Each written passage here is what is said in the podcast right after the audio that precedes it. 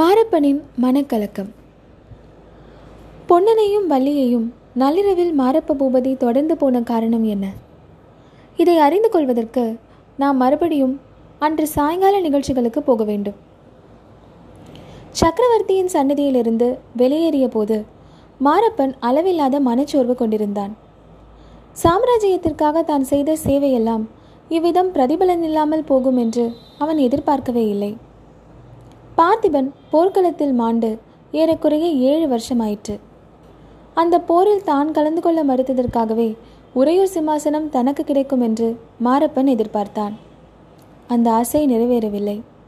அதனால் அதிருப்தியோ வெறுப்போ கொண்டதாக அவன் காட்டிக்கொள்ளவில்லை பல்லவ சாம்ராஜ்யத்தில் அவனுடைய பக்தி குன்றியதாகவும் தெரியப்படுத்தவில்லை. தன்னுடைய உண்மையான சாம்ராஜ்ய சேவைக்கு ஒரு நாள் நிச்சயம் பலன் கிட்டும் என்ற நம்பிக்கையுடன் அவன் வருஷக்கணக்காக காத்திருந்தான்.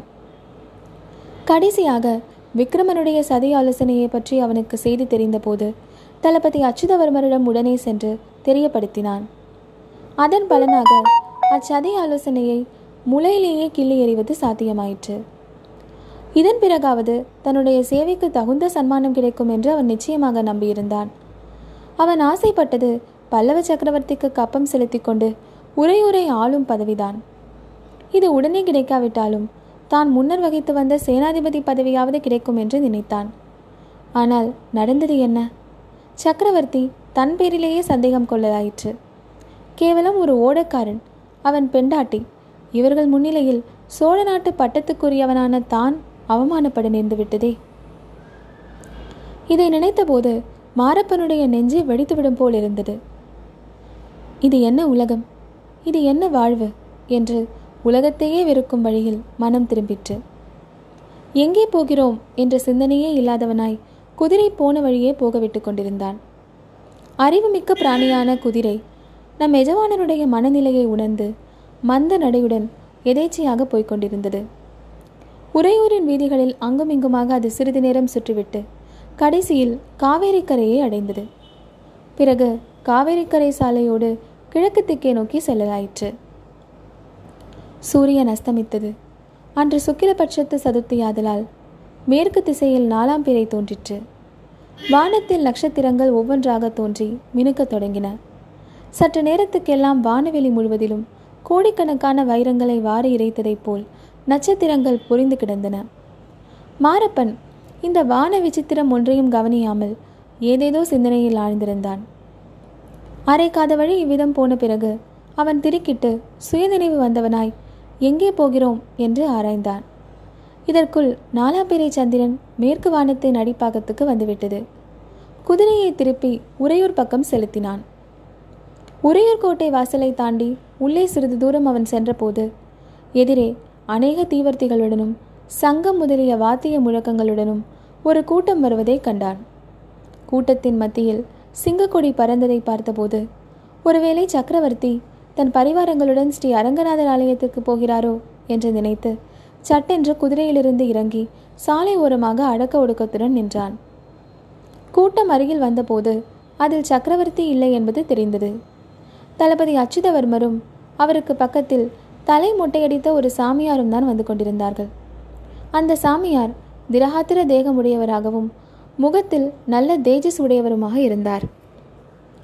மாரப்பனுடைய மனதில் மின்னலை போல் ஒரு எண்ணம் உதித்தது. ஒருவேளை இவர்தான் அந்த ஜடாமகுடதாரியான கபட சந்நியாசியோ என்று நினைத்தான். அதே சமயத்தில் தளபதி அச்சுதவர்மரின் பார்வை மாரப்ப பூபதியின் மீது விழுந்தது. அவர் பூபதியை சைகையினால் அருகில் அழைத்து பக்கத்தில் இருந்த சிறு தொண்டரை நோக்கி அடிகளே இவன் யார் தெரிகிறதா? பார்த்திப மகாராஜாவின் சகோதரன் மாரப்ப பூபதி என்றார். சிறு தொண்டர் மாரப்பனை ஏற இறங்க பார்த்த வண்ணம். அப்படியா? வெகு காலத்துக்கு முன்னால் மகேந்திர சக்கரவர்த்தியின் காலத்தில் இவனை பார்த்திருக்கிறேன். இப்போது அடையாளம் தெரியவில்லை என்றார். விக்ரமனுடைய சதி ஆலோசனையை கண்டுபிடித்து சொன்னது பூபதிதான். ஆனாலும் சக்கரவர்த்திக்கு ஏனோ இவன் பேரில் தயவு பிறக்கவில்லை என்றார் அச்சுதவர்மர். சிறு தொண்டர் இதற்கு ஒன்றும் சொல்லாமல் மறுபடியும் ஒரு தடவை மாரப்பனை ஏற இறங்க பார்த்துவிட்டு மேலே போக தொடங்கினார். அவர்கள் இருவரும் அப்பால் சென்றதும் சேடிகள் சூழ்ந்த பல்லக்கு பின்னால் வருவதை பார்த்து சக்கரவர்த்தியின் திருமகளாக இருக்கலாம் என்று மாரப்பன் ஊகித்து கொண்டு அவசரமாக விலகிச் செல்லத் தொடங்கினான். ஆனால் என்ன ஆச்சரியம்?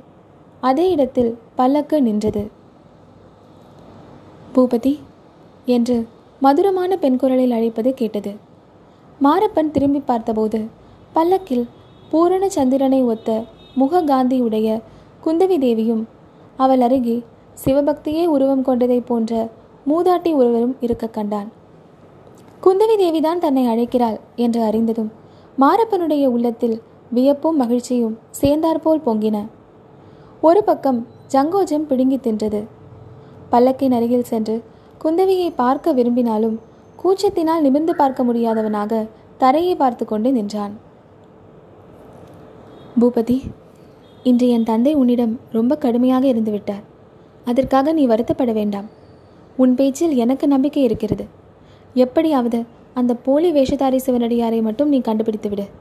அப்புறம் உன்னுடைய கட்சியில் நான் இருப்பேன் என்று குந்தவி தேவி அனுதாபம் நிறைந்த குரலில் கூறிய போது மாரப்பனுக்கு ஏற்பட்ட மன கிளர்ச்சியை வர்ணிக்க தரமன்று அதல பாதாளத்திலிருந்து ஒரே அடியாக சொர்க்கத்துக்கு வந்துவிட்டதாகவே அவனுக்கு தோன்றியது. சிறிது தலை நிமிர்ந்து அம்மணி தங்களுடைய சித்தம் என்னுடைய பாக்கியம். அந்த போலி சிவனடியாரை கண்டுபிடிக்காமல் இனிமேல் நான் ஊனுறக்கம் கொள்ள மாட்டேன் என்றான். சந்தோஷம். கண்டுபிடித்ததும் எனக்கு உடனே தெரியப்படுத்து என்று சொல்லிவிட்டு குந்தவி தேவி பல்லக்கை மேலே செல்லும்படி கட்டளையிட்டாள். பல்லக்கும் பரிவாரங்களும் போன பிறகு மாரப்பன் சிறிது நேரம் ஸ்தம்பித்து நின்றான். தான் இப்போது கண்டதும் கேட்டதும் கனவல்ல என்று நிச்சயம் செய்து கொண்ட பின் பக்கத்தில் வந்து நின்ற புறவையின் மீது மறுபடியும் ஏறிக்கொண்டான்.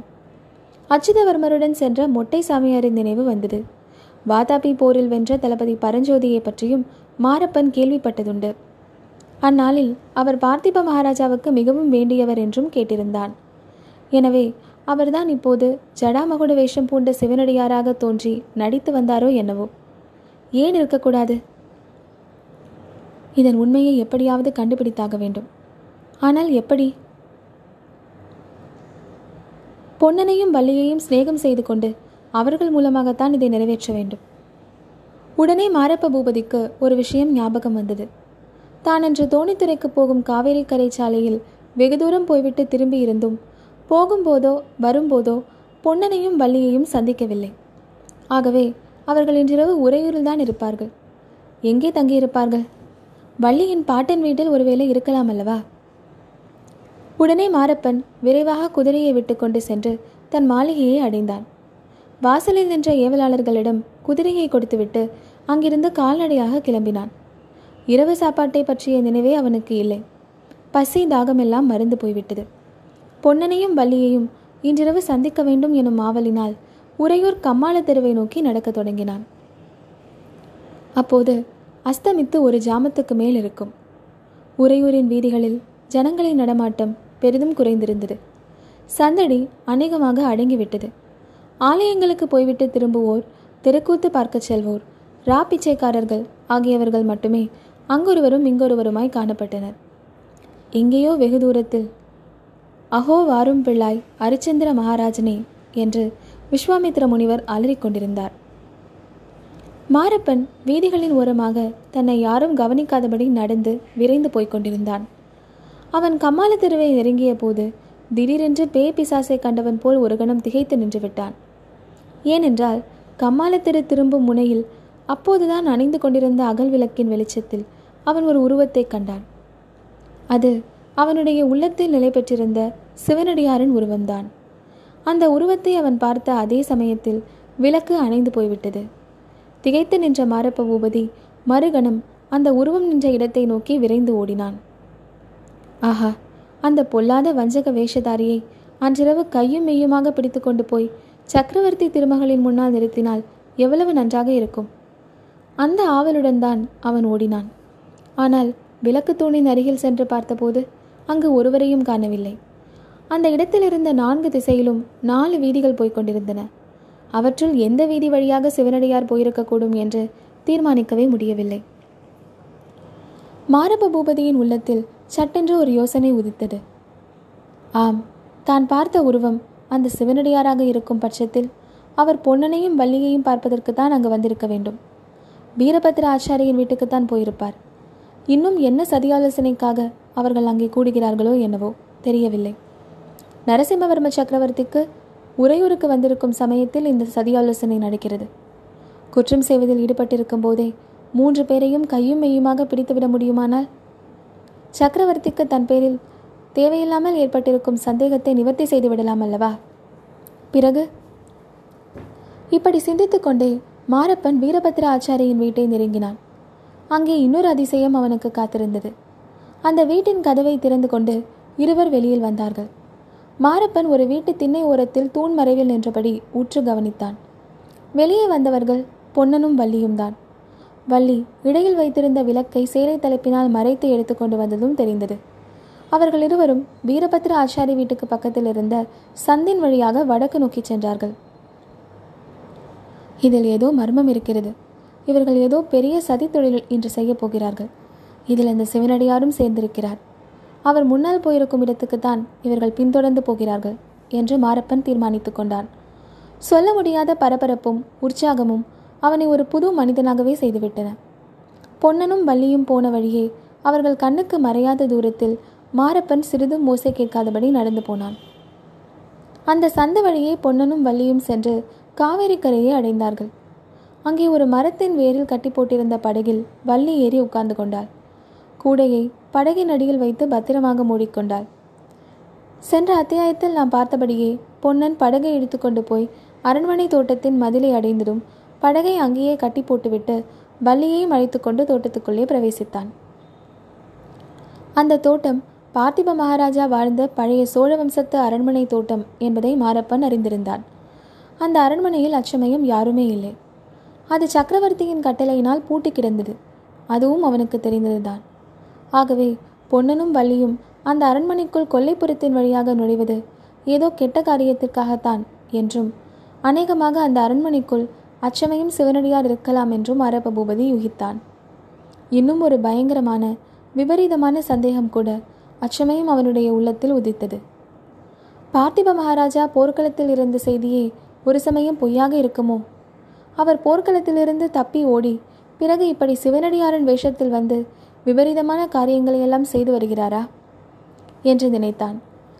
எப்படி இருந்தாலும் இன்றிரவு எல்லா மர்மங்களும் வெளியாகிவிடப் போகின்றன. இந்த நம்பிக்கையுடன் அவன் மதில் கதவின் வெளிப்புற நாதாங்கியை போட்டுவிட்டு பொன்னன் திரும்பி வருவதற்குள் தன்னுடைய ஆட்களை உதவிக்கு அழைத்து கொண்டு அங்கே வந்து விடுவது என்ற தீர்மானத்துடன் விரைந்து சென்றான்.